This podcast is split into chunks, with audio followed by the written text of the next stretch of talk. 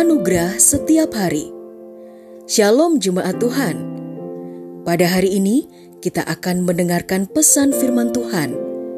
Dan biarlah melalui pesan ini hidup kita boleh diajar tentang kebenaran dan anugerahnya. Selamat mendengarkan. Tuhan Yesus memberkati.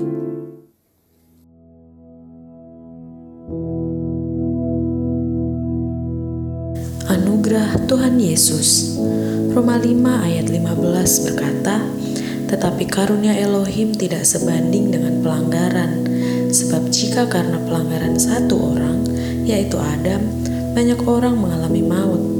Betapa lebih lagi anugerah Elohim dan karunia yang diberikan karena anugerah yang melalui satu orang yaitu Yesus Kristus telah melimpah kepada banyak orang.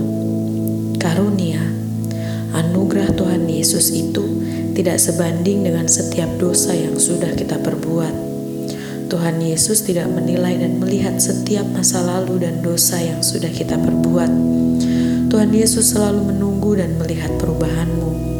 Tuhan Yesus lahir ke dunia menjadi sama dengan manusia, agar kita menyadari betapa besar dan berharganya kita di mata Tuhan Yesus. Untuk itu, tidak ada lagi alasan bagi kita berkata, "Saya tidak layak, saya orang berdosa, saya sudah melakukan dosa." Tuhan Yesus hadir untuk membatalkan hukum Taurat yang seharusnya kita menanggung itu semua, tetapi sudah Tuhan Yesus tanggung terlebih dahulu lewat darahnya.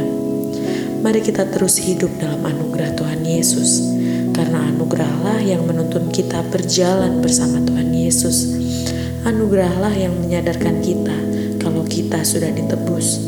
Anugerah Tuhan Yesuslah yang sudah menolong hidup kita. Hidupmu dan hidupku berharga. Bersyukurlah. Tuhan Yesus mengasihimu. Salam anugerah.